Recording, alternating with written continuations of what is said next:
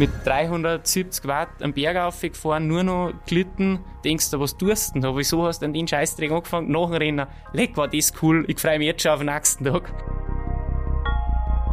Hallo und herzlich willkommen bei Bründel bewegt, deinem Podcast mit außergewöhnlichen Menschen, spannenden Geschichten und vielen Magic Moments rund um die Themen Sport, Vitalität und Achtsamkeit. In unserer ersten Podcast-Reihe Weiterblicken sprechen wir mit sechs Persönlichkeiten, die in ihrer sportlichen oder unternehmerischen Karriere nie den Weitblick verloren haben. Mein Name ist Stefan Steinacher, euer Moderator.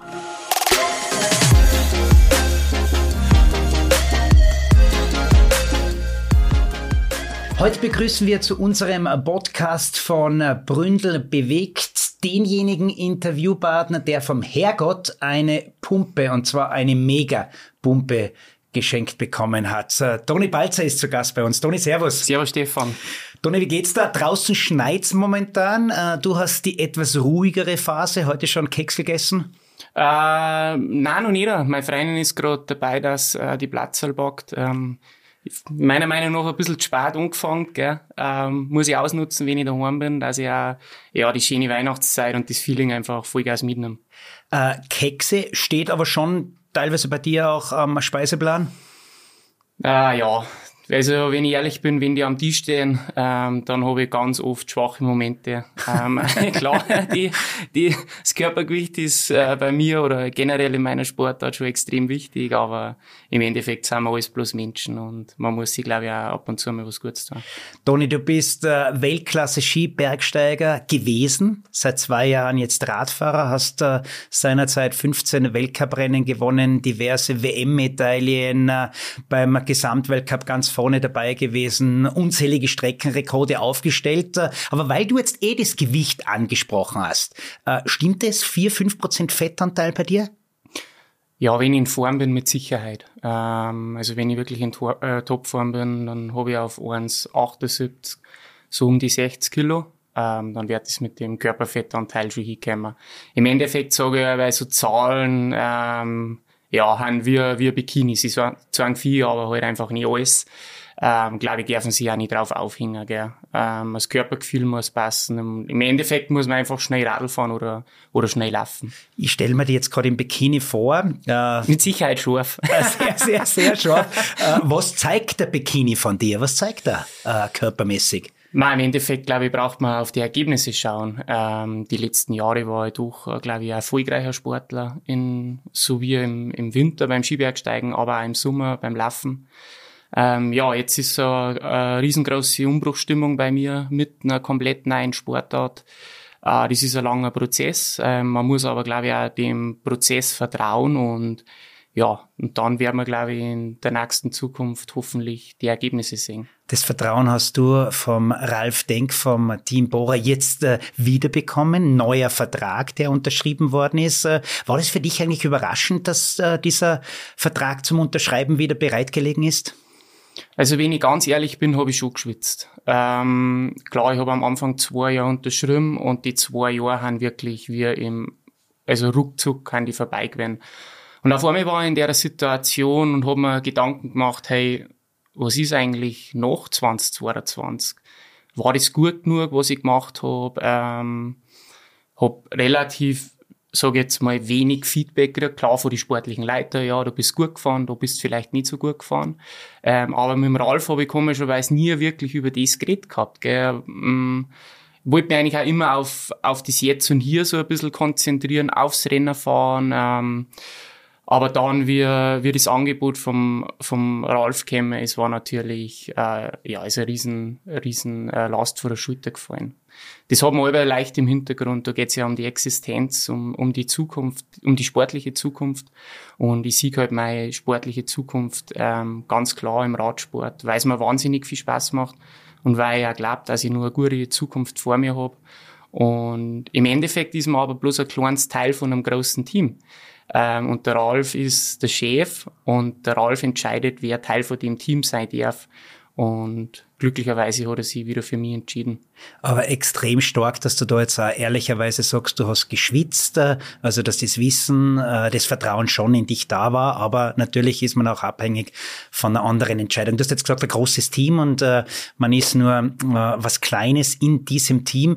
Ich war heuer bei euch dabei im Ötztal bei eurer Präsentation und war selber überrascht. Über 100 Mann und Frau stark ist dieses Bora Hans Grohe Team mit Mitarbeitern, mit mit, mit Mechaniker, mit Sportler, mit äh, sportliche Leiter. Das ist eine richtig große Firma.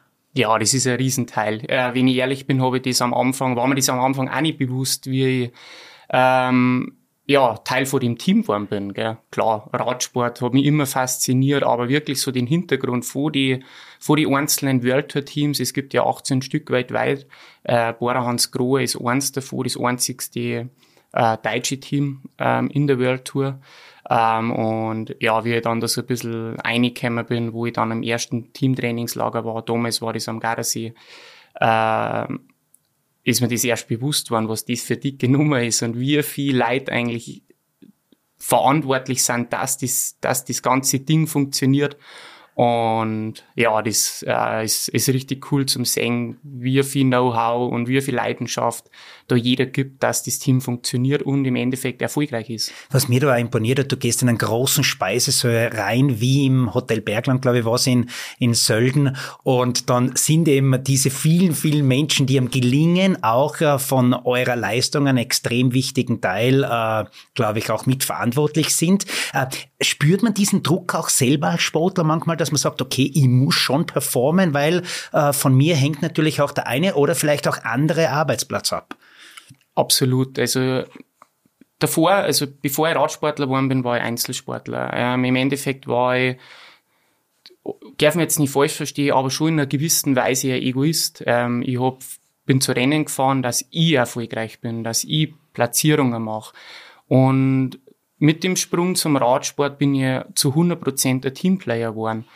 Und das ist zum einen, dass die Sim-Leute, die was bei dem Rennen fahren oder bei einer Grand Tour 8 Leute, sechs Leute zuständig sind, dass eine erfolgreich ist, aber im Endeffekt siegt dann doch wieder das ganze Team und neben den Fahrer stecken dann nur mal 15 Leute ungefähr oder 20 Leute pro Rennen, Mechaniker, Koch, Physiotherapeuten, Masseure mit an Bord, die was natürlich auch wirtschaftlich gesehen profitieren, wenn wir schnell Radl fahren. Deswegen hat man da schon einen extra Ansporn, dass man wirklich 100% gibt bei jedem Rennen, dass man wirklich das Maximale rausholt, dass man maximal gut vorbereitet ähm, zu den Rennen der Fahrt.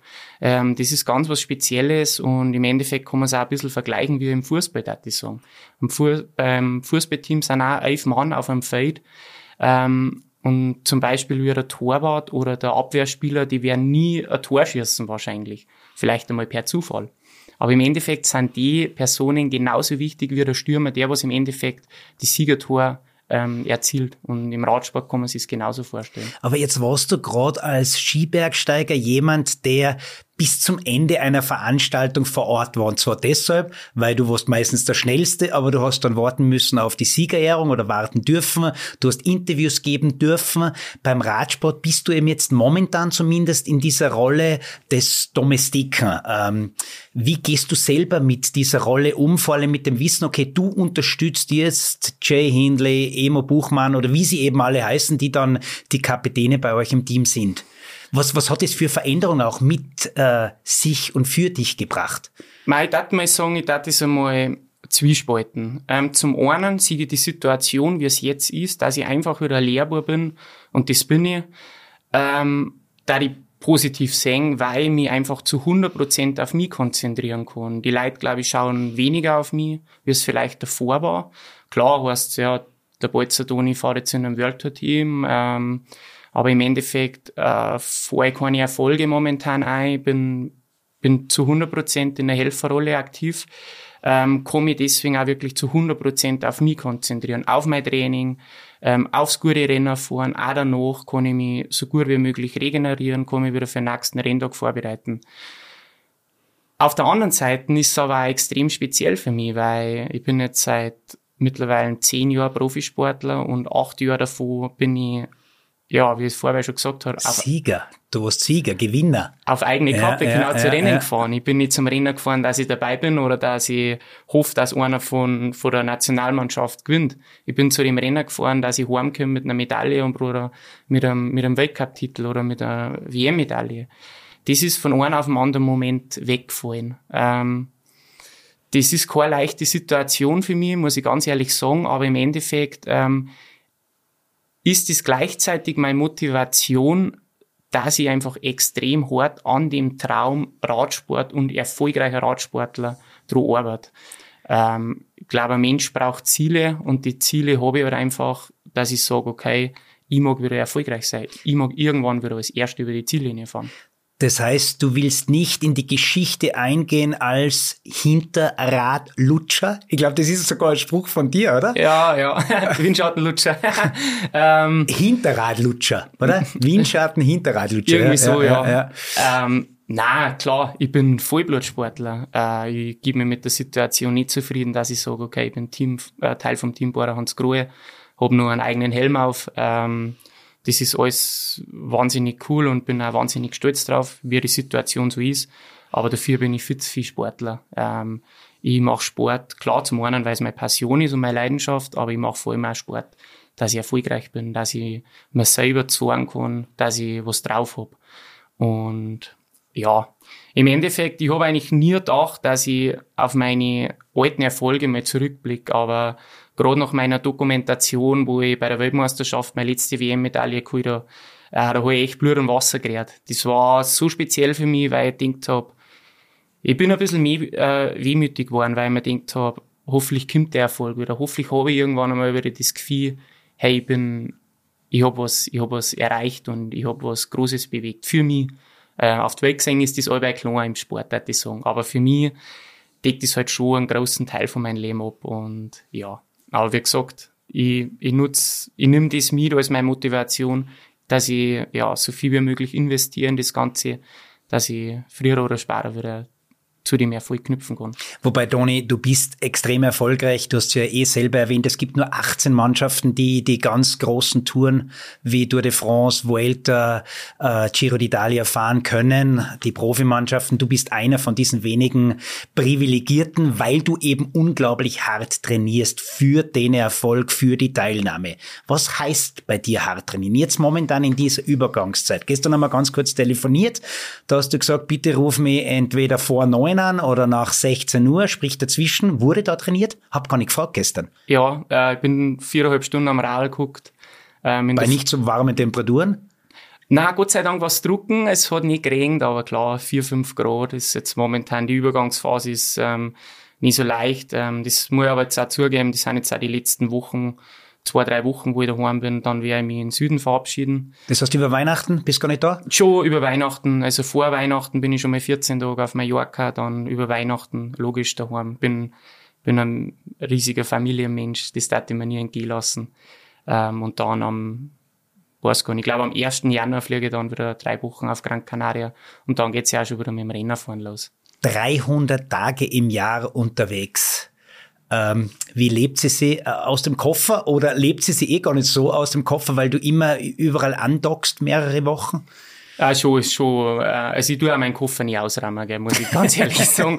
ähm, ich habe aber einen, einen Koffer fix gepackt mit meinen ganzen Radlklamotten, mit einer zweiten Garnitur Casual Wear und im Endeffekt tue ich aber gerade meine Unterhosen austauschen, wenn ich daheim bin.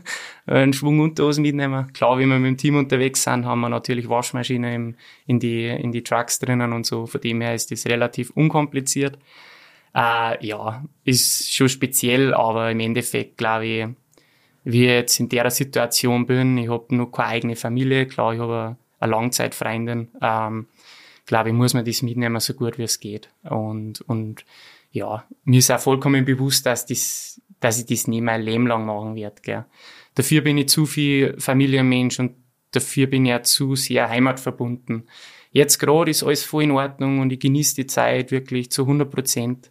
Aber es ist schon speziell. Ähm, letztes Jahr habe ich zum Beispiel die Hochzeit von meinem Bruder verpasst. Ähm, war nicht leicht, Gott sei Dank ist mein, mein Bruder so eine coole Sau und hat gesagt, Alter, das ist deine Arbeit, spinnst, wärst gerne nicht heimgekommen. Ich bin dabei in Portugal Radlrennen gefahren. Ähm, ja, das muss man in Kauf nehmen für den Raum, da ich sagen. Du hast deine Freundin erwähnt jetzt auch. Äh, die Sonja kommt ja selber aus einer sportlichen Familie. Papa hat viele Jahre lang den äh, Triathlon-Verein auch geführt in Kitzbühel, hat da den Weltcup organisiert. Der Opa war da schon an vorderster Stelle. Die haben mit Kate Allen große Erfolge gefeiert. Also die Sonja war selber auch eine Sportlerin, ist in die Schule gegangen, in der Sportschule. Sprich, sie, sie kennt dich natürlich auch nur so. Ähm, trotzdem, wie lernt man eine äh, Sonja kennen, wenn man 300 Tage im Jahr unterwegs ist? Äh, ganz klassisch übers Internet. Tinder? nein, nein, nein, nein. Nein, ich war, nie, ich war echt noch nie auf Tinder. ich habe mal egal, ich habe einen Fake-Account gemacht mit einem anderen Gesicht. Von einem Teamkollegen, das war ziemlich lustig. Keine Erfolge, oder? Nein, wer, nein. wer, war der Team, wer war der Teamkollege? Äh, wer war denn das? Ich glaube, der Rob muss ein Seppi. Den haben wir, glaube ich, mal ins Gesicht genommen, haben wir einen Tinder-Account gemacht. Irgendwo in Frankreich. Äh, war echt lustig. Ähm, nein. Äh, kennengelernt 2017. Damals war ich für fünf Wochen ähm, auf einem Bundeswehrlehrgang, war damals nur Sportsoldat bei der Sportführergruppe von der deutschen Bundeswehr. Ähm, und ja, da hat man natürlich wahnsinnig viel Zeit neben der Schule, klares Training. Und dann liegt man allein auf seiner Stube und äh, tut irgendwie die Zeit abhucken. Und ja, was tut man dann auch viel Handysuchteln, eh klar. Und irgendwann tue ich das durch mein Feed so durchscrollen und auf einmal kommt man äh, ja, wirklich so die schönste Lächeln, glaube ich, entgegen, was, oh. ich, was ich jemals gesehen habe. Und dann habe ich zwei Tage überlegt, was tue ich jetzt, was tue ich jetzt. Dann bin ich wieder, waren damals zwei Radlprofis auch auf Lehrgang. Äh, und weiß nur, Lulu Liss hat der Typ geheißen, war, glaube ich, Bahnrad-Europameister, hat dann so gesagt, Alter, der musst schreiben. Wenn es dir gefällt, musst du, musst dir schreiben. Und dann habe ich meinen ganzen Mut zusammengenommen, habe ich geschrieben. Was, was hast du geschrieben damals? Was, was waren so die ersten Wörter? Äh, ich habe es, glaube ich, auf eine Story ich geantwortet. Ja. Uh, wir schießen da. Und sie hat dann Gott sei Dank gleich zurückgeschrieben. Und dann war es relativ einfach. Und dann habe ich mich vorgestellt. Und sie hat mich aber schon kennt. Und ja, und dann ich, bin ich auf ja, Feuerattacke gegangen, oder? Sag ich, schrei mir nicht lang. Freitag komme ich heim. Wie schaut's aus? Da haben wir am Samstag was. Und dann haben wir unser erstes Date am Pillersee gehabt haben wir einmal, das war glaube ich das erste Mal in meinem Leben, dass ich wandern war oder spazieren gehe. haben wir um den, um den Pillersee umgegangen, ewig weit. Aber wahnsinnig schön und so.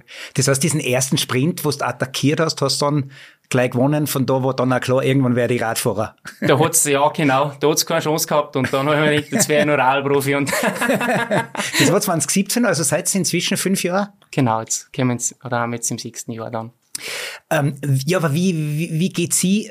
Sie hat die kennengelernt als eben Skitourengeher. Mhm. Äh, jetzt bist du Radfahrer. Wenn ich mir schon teilweise denke, wow, diese Stürze vom Evenepoel vor zwei Jahren, da war das letztes Jahr, äh, brutal. Wie geht sie mit dieser Situation um? Wie geht deine Familie um? Du hast ein ganz enges Verhältnis mit Papa, Mama.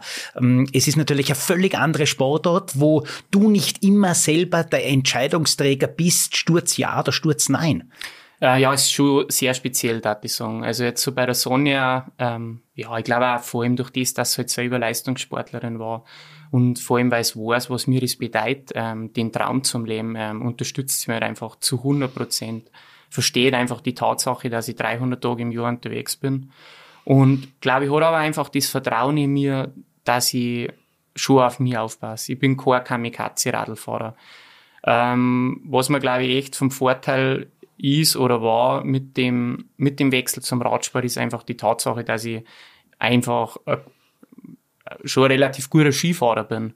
Und Skifahren und Radfahren ist schon einfach mit der Geschwindigkeit schon ziemlich gleich und man hat einfach das Auge für gewisse Situationen, wenn es brenzlig werden kann oder nicht. Klar, Radsport, wie du schon gesagt hast, da ist man ganz oft einfach selber gar nicht schuld und ja, man steht's auf. Und die Konsequenz im Radsport ist natürlich schon ein bisschen härter wie beim Skifahren, weil es die halt in, in meistens in Teer reinhaut. Ähm, Wenn es gut läuft, irgendwo ins Feld aussehen. Ähm, das hast du halt beim Skifahren weniger, weil es durch, oder vor allem beim Skibergsteigen durch oft einmal wachlandst. Ähm, aber jetzt habe ich ungefähr 120 Profirennen ab absolviert in den letzten zwei Jahren und habe, glaube drei Stürze gehabt. Also von dem her echt überschaubar. Ähm, ja, hoffentlich bleibt es also. Ja, hoffentlich, Holz, ja. hoffentlich bleibt's also. Aber bei meinen Eltern war die Situation, ist, schaut schon ein bisschen anders aus. Ähm, durch das, dass einfach meine Eltern zu 100% Bergsportler sind und die nie was mit dem Radsport am, am Hut gehabt haben, ähm, verstehen sie, glaube ich, auch teilweise Situationen nicht wirklich, wie was zustande kommt. Und es war am Anfang auch ehrlich gesagt gar nicht so leicht, wie ich ihnen erklärt habe, dass ich, ja, dass ich Profi-Radlfahrer werden mag, gell, dass ich da ein Angebot gekriegt habe von eins von den weltweit besten Teams und was das für eine Riesenchance ist. Das haben sie, glaube ich, echt nie verstanden, warum ich das mache, weil es mir ja so gut gegangen ist ja, ich war erfolgreicher Skibergsteiger, ich habe super Sponsoren gehabt, ich habe einen Sportführerplatz gehabt. Skibergsteigen war auf dem Sprung zur Olympia, mittlerweile ist es olympisch. Ähm, das haben sie nie verstanden. Mittlerweile verstehen sie es, was für mich bedeutet, aber der Anfang war schon war schon holprig. Wobei, da gibt's in irgendeiner Geschichte einen Satz, wo, glaube ich, sogar dein Vater gesagt hat, Toni, du musst jetzt was verändern, oder? Das war diese Zeit, wo du so unfassbar viel als Skibergsteiger trainiert hast, teilweise vier, 5.000 Höhenmeter an einem Vormittag abgespult hast. Aber das kann und das war auch dann für den Körper, Toni Balzer, irgendwann zu viel.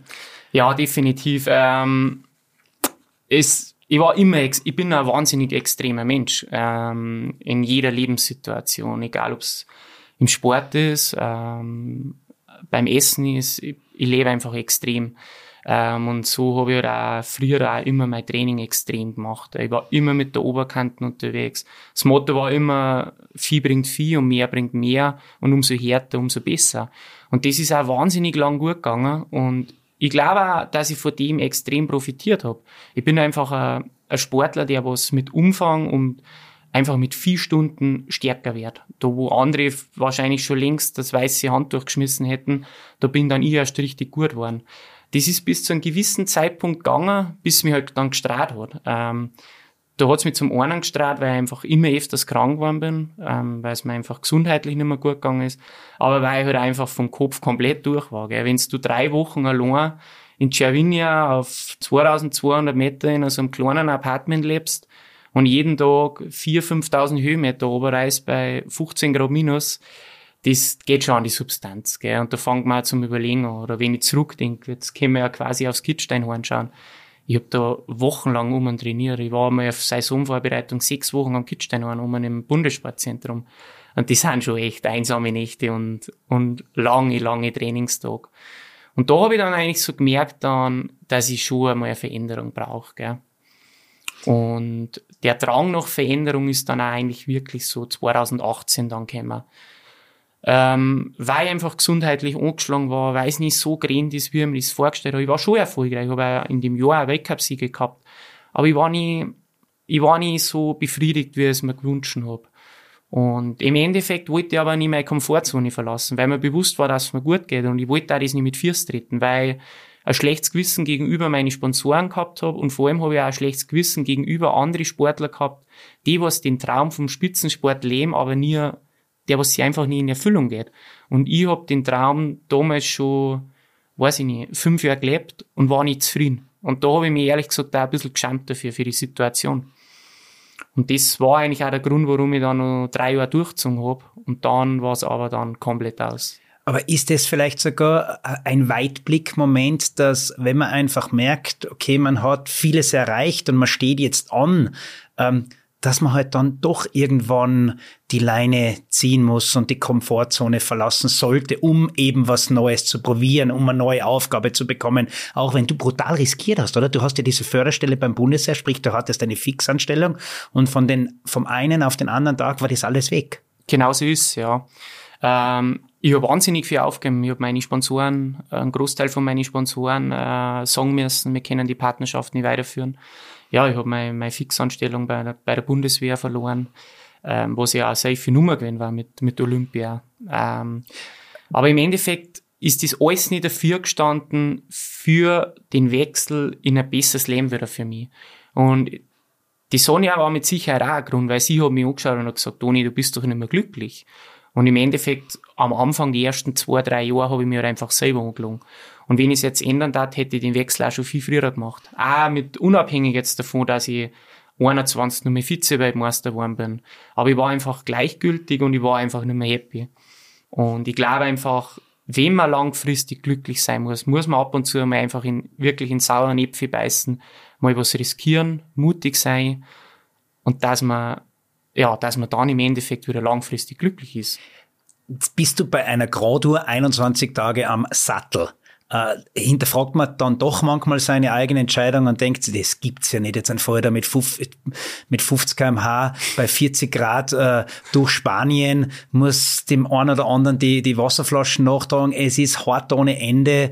Äh, irgendwo hast du mal gesagt, du hast einen Quadratmeter Haut verloren bei einem Sturz. Äh, der liegt im Benidorm. Ja, der liegt im Be nie, nie hinterfragt die Situation oder die Entscheidung? Jeden Tag. Jeden Tag. Ähm, man zweifelt extrem oft. Aber im Endeffekt, ich glaube, um das geht's ja auf einen Weitblick. Der soll ja weit gerichtet sein und nicht gerade die jetzige Situation darstellen. Und ich glaube im Leben, und da rede ich jetzt nicht bloß von, von Sportlern, auch von, von Menschen, die was ähm, ganz normal im, im Beruf tätig sind ähm, oder auch familiär irgendwas ist. Da haben immer wieder Phasen dabei, wo es nie läuft und wo man unglücklich ist oder wo man sich denkt, hey, was ist denn jetzt schon wieder los? Aber wenn man langfristig denkt, soll es ja im Endeffekt die, die Linie leicht bergauf sein. Und dann, glaube ich, kann man so kleine, kleine ähm, Einkerbungen ganz locker ähm, vergessen und drüber schauen im Endeffekt drüber lachen.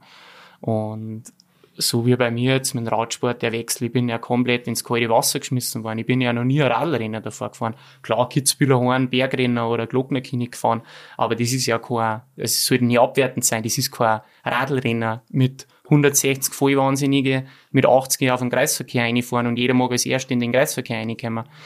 Ähm, und im Endeffekt war halt dann irgendwann der Zeitpunkt da, okay, Toni, du fährst jetzt Radlrennen, das war letztes Jahr äh, Tour of the Alps, äh, ich glaube 17. April hat's angefangen im, im Brixen. Und ich glaube wirklich, am ersten Tag von meinem ersten Radlrennen habe ich mir schon gedacht, leck, was hast du denn da für einen Scheißdreck angefangen? Wie soll denn das funktionieren? Und nach dem Rennen habe ich mir gedacht, Alter, das war eigentlich richtig cool und das hat mir eigentlich richtig Spaß gemacht. Am nächsten Tag wieder mit, weiß ich nicht, mit 370 Watt am Berg aufgefahren, nur noch glitten, denkst du, was tust du? Wieso hast du denn den Scheißdreck angefangen? nach dem Rennen, leck, war das cool, ich freue mich jetzt schon auf den nächsten Tag. Und so, so ist das halt so, gell. Aber du hast wirklich geschafft. Ich kann mich erinnern, diese Tour auf die Alps, selber vom Fernseher gesessen, geschaut, wegen dir, wie viele andere von meinen Kollegen auch. Und an was ich mich auch noch erinnern kann, der Tommy Rohrecker hat mir irgendwann einmal erzählt, bei Giro d'Italia oder was eh vielleicht Vuelta, er hat gesagt, ich kann die Hubschrauber nicht mehr hören, den ganzen Tag über unsere Köpfe, neben der Vollkonzentration, fährt mir eh keiner rechts oder links oder vorne oder hinten eine, auch noch die Hubschrauber. Wie, wie war diese Situation? War ja völlig neu für dich. Man ist mega stressig, gell. Ähm, zum einen, also in so einem Peloton wird wahnsinnig geschrien, wenn wenn es stressig wird. Äh, die einzelnen Teams tun sich ja natürlich, jeder, jedes Team schaut, dass der Zug oder eher ein eigener Zug nach vorn kommt, die schreien sich dann quasi gegenseitig um, weil die anderen auch schreien, dass man sich überhaupt versteht. Dann hat man die Zuschauer neben dem Straßenrand, dann fliegt der Hubschrauber nur über den Kopf drüber, dann hat man nur einen Funk im Ohr, wo die sportlichen Leiter ähm, äh, ja, äh, Ansagen machen, was zum Tor ist. Ähm, und wenn ich jetzt zurückdenke, glaube ich, war ich bei meinen ersten Rennen eigentlich gar nicht körperlich so fertig, sondern eher kopffertig, mental. Ja. mental bin oft Nacht im Bett drinnen gelegen, ich habe nie schlafen können, weil einfach hat sich alles nur noch draht und das waren so viel, so viel Eindrücke innerhalb von kurzer Zeit, ähm, dass man halt einfach voll am Limit ist. Aber da gewöhnt man sich dann auch dran und dann, dann genießt man es auch irgendwie so ein bisschen. Wenn, gerade so mit den Zuschauern, wenn die die voll umschreien, so bei so die richtig harten Bergetappen, wo du wirklich nur noch, nur noch Leid hast und du fährst da mittendrin einen Puls 200 Anschlag, wo es geht. Und das ist dann schon ein cooles Gefühl. Du hast Hashtags, glaube ich, erfunden. Also Goschen polieren, äh, das ist, das steht auf jedem Asphalt, hat man das Gefühl bei uns, wo, wo, wo Radrennen sind, aber auch Amateurrennen. Ähm, also du hast schon äh, für Gesprächsstoff auch außerhalb äh, der Community schon gesorgt. Ja, ähm, man, das jetzt zum Beispiel mit dem Goschenpolieren, das ist mit meinem guten Freund Lukas Pöstelberger entstanden. Der Pösti hat das damals in Innsbruck bei der Weltmeisterschaft vor einem Teamzeitfahren gesagt. Ich bin da vor dem Fernseher geguckt, dann haben sie ein interviewt ähm, auf ORF, weiß ich nicht, ORF 1 oder ORF Sport. Ähm, und dann hat er halt so gesagt, wir werden uns jetzt mal auf gut Oberösterreich eine Stunde lang die Goschen polieren. Ich habe das so gefeiert. Und dann waren wir im Trainingslager und dann haben wir ja, haben uns warm gefahren, waren wir Intervalle gefahren und habe ich zum Besten gesagt, beste Zeit, polieren wir uns einmal richtig die Goschen. Dann ist ihm das wieder eingefallen und seitdem machen wir das. Und das hat echt sicher in die Kreise genommen. Ähm, taugt mir natürlich voll, weißt schon. Und das Goschenpolieren ist ja 0,0 irgendwie auf Gewalt bezogen. Ja, klar. Goschenpolieren ist einfach unsere Lebensweise, dass man alles investiert in die Sache, die wo so ein wichtig ist. Und das kann ja, das kann sich ja wirklich jeder Mensch irgendwie was abschneiden davon. Egal, ob das jetzt im Beruf ist, im Privatleben, im, auch wenn man Hobbysportler ist, dass man einfach für das lebt, was man gern tut. Und das soll eigentlich Goschenpolieren symbolisieren. Der Ralf Denk, dein Teamchef, der Chef von Bora Hans Grohe vom Radteam, ähm, wurde natürlich mehrmals auf deine Person auch angesprochen. Kann der Toni äh, ein Roglic, ein Pogacar werden, ein Jay Hindley, äh, ein Winnegard? Du selber sagst von dir, ähm, du willst nicht irgendjemand werden, du bist der Toni aus Berchtesgaden.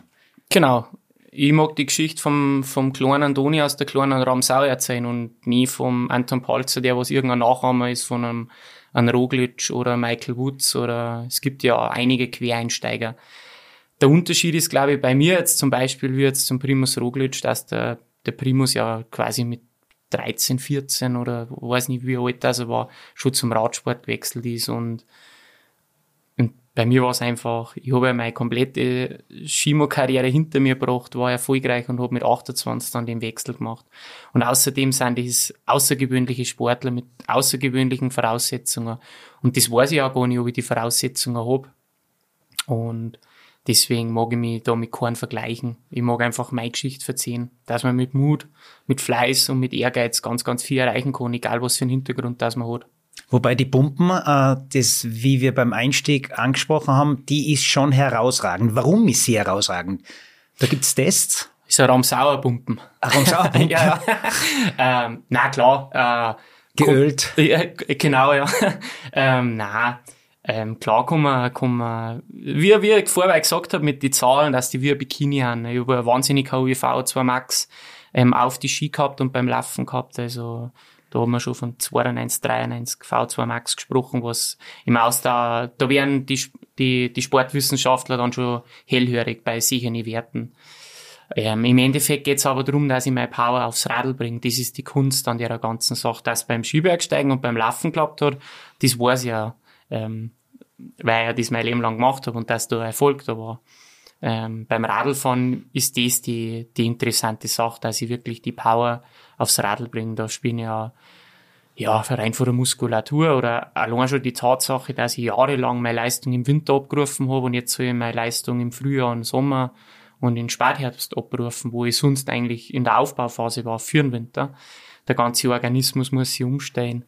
Ähm, und das braucht eine gewisse Zeit und dann, glaube ich, kann man schauen, ob wirklich die massive Pumpe auf dem Radl da ist. Aber es ist echt unglaublich, dein Leben, oder? Früher bist du immer Richtung Winter unterwegs gewesen, wahrscheinlich sogar im Sommer auch noch, wie du schon angesprochen hast, aufs Kitschter Horn oder auf die Gletscher. Und jetzt musst du immer im Winter eigentlich in den Süden wechseln, um zu trainieren.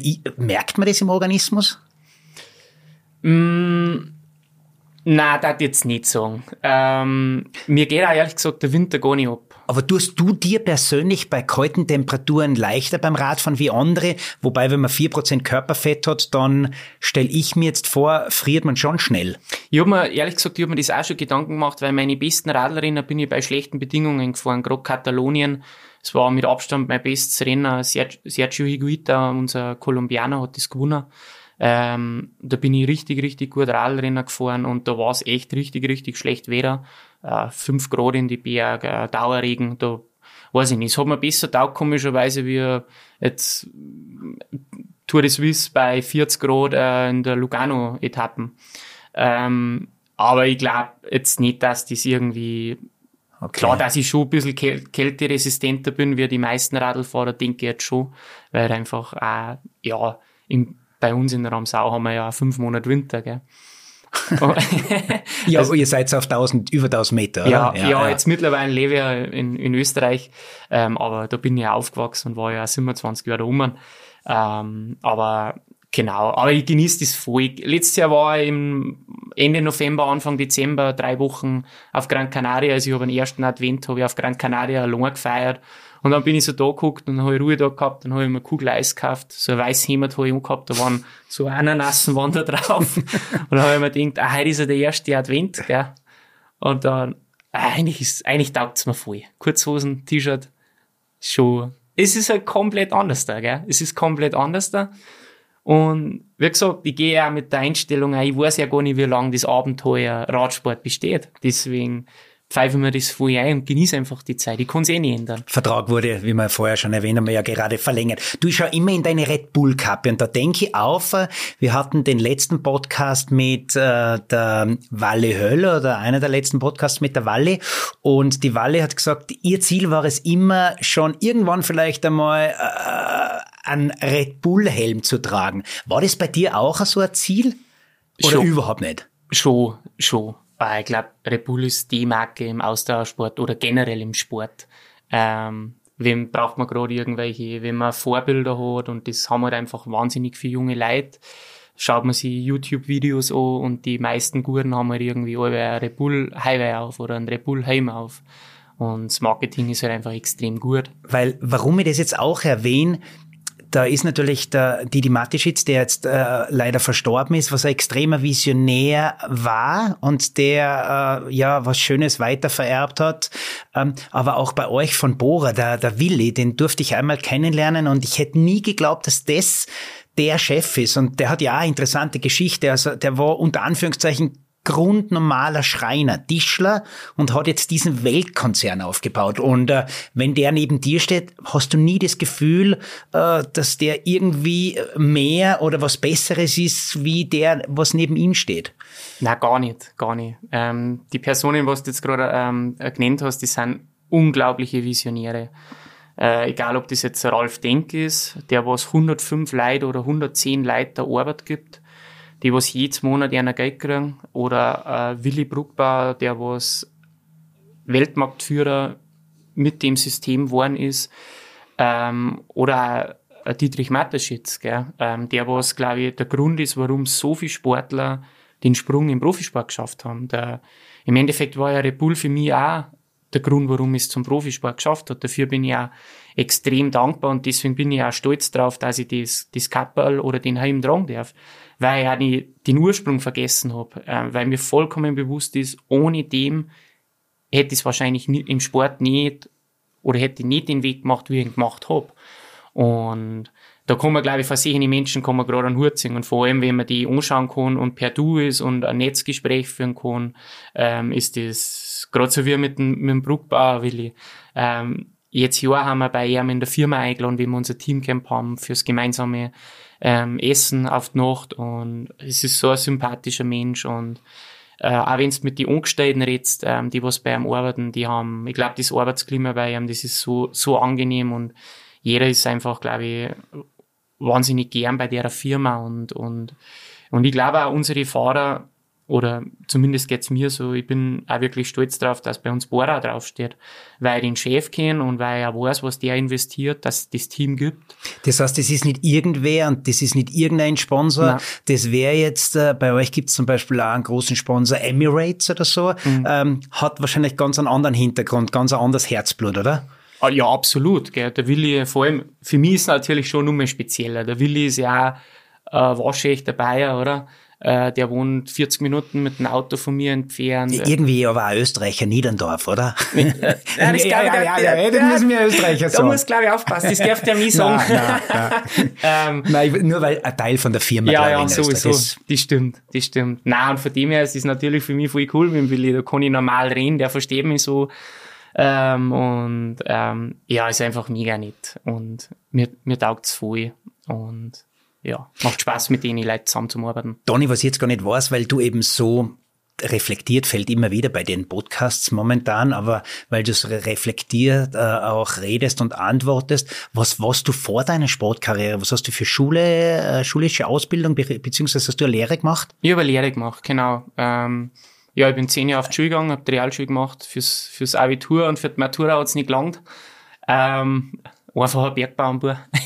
und habe dann ähm, eine Ausbildung zum Werkzeugmacher gemacht. Genau. Hab mit meinen Eltern war das extrem wichtig. Ich war ja damals mit 16 eigentlich schon recht erfolgreicher Sportler. Aber klar, das ist Juniorenbereich und das ist, ja, da braucht man sich nichts vormachen. Da weiß man dann, glaube ich, noch nie, in was für Richtung das geht. Und deswegen war es meinen Eltern einfach wichtig, dass ich Ausbildung mache. Mir war es auch wichtig.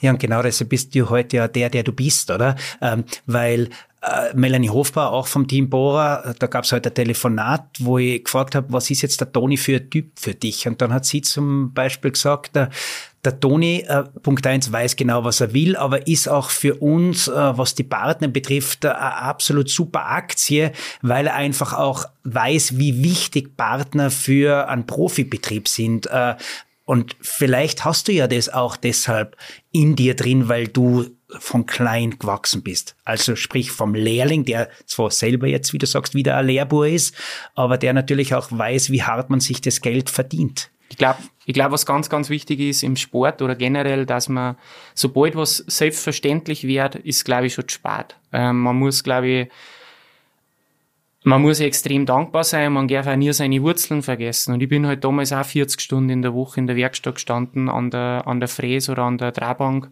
und habe Teile gefertigt. Hast du das gern gemacht eigentlich einmal? Eigentlich schon, ja. Mir hat das, mir hat das wirklich gefallen. Mir hat das zum einen die Tatsache, dass ich kein Profisportler war. Ich einen Sport geliebt. Das war, da war halt neben Arbeit und neben Sport hat's nichts gegeben.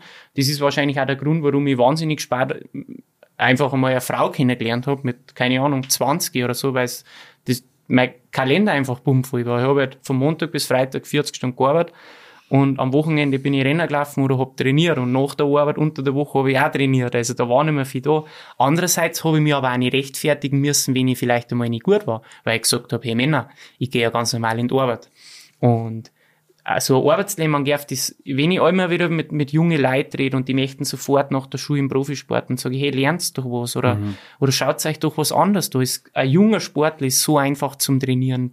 Der braucht, der braucht nicht 24-7 Freizeit, dass er einen Sport noch geht. Der kann das locker noch äh, neben einem Studium oder neben einer Ausbildung auch noch machen. Und wenn man dann 20 ist, glaube ich, weiß man auch schon mehr über sich selber und man, glaube ich, weiß auch selber, wo man eigentlich, wo man seine Zukunft so wirklich dann auch sieht. Und deswegen, da das immer wieder so machen. Es war, ich habe einen richtig coolen Betrieb gehabt mit richtig coolen Chefleuten, äh, super nette Arbeitskollegen. Wir haben wahnsinnig viel Spaß gehabt und ja. Und deswegen ist mir das auch, ist für mich einfach nichts selbstverständlich. Ähm, äh, also jetzt zum Beispiel mit meiner Partnerschaft mit Red Bull, das ist für mich selbstverständlich. Da ist ein riesen Dank dafür da, dass ich das dass die Partner seit mittlerweile acht Jahren für mich sind oder dass ich Teil vom Team Bora Hans Grohe bin. Das sehe ich auch nicht als selbstverständlich.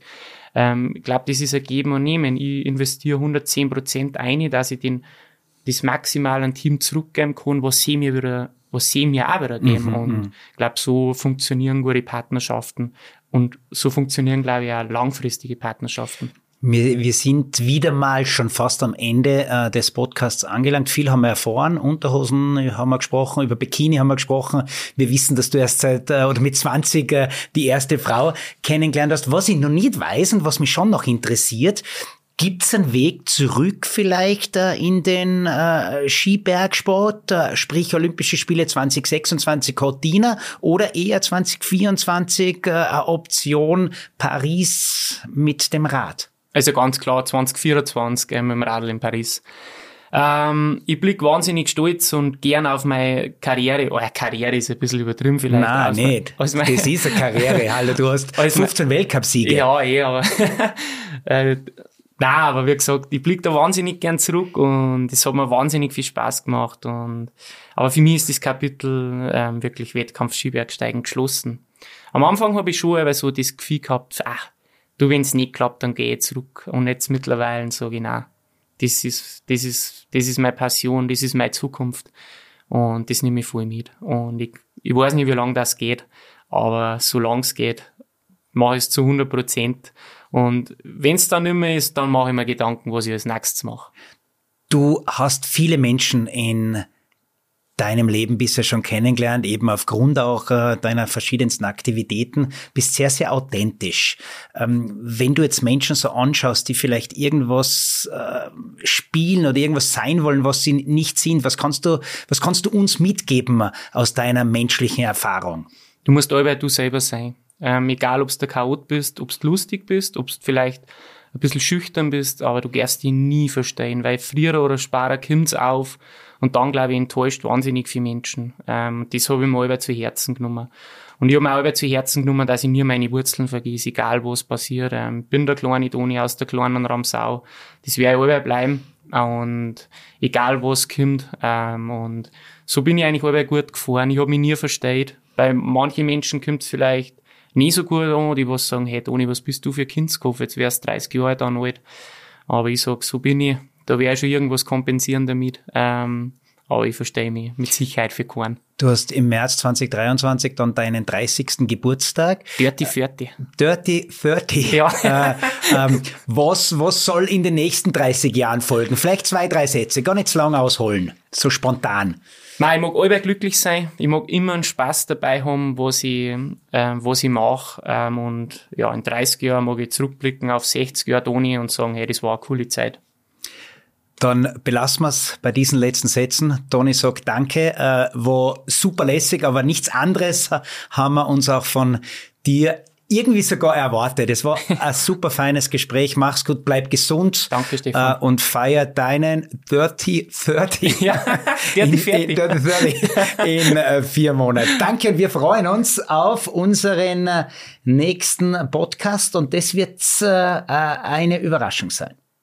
Du möchtest noch mehr spannende Geschichten lesen? Dann haben wir jetzt das neue Bründelbuch Volume 6 für dich wo dir unsere Mitarbeiter sowie außergewöhnliche Persönlichkeiten der Bereiche Sport, Körper und Geist spannende Geschichten erzählen und dir praktische Tipps geben, die du einfach im Alltag umsetzen kannst. Das Buch findest du als Online-Version auf unserer Website und ab sofort auch kostenlos in all unseren Shops. Bis bald!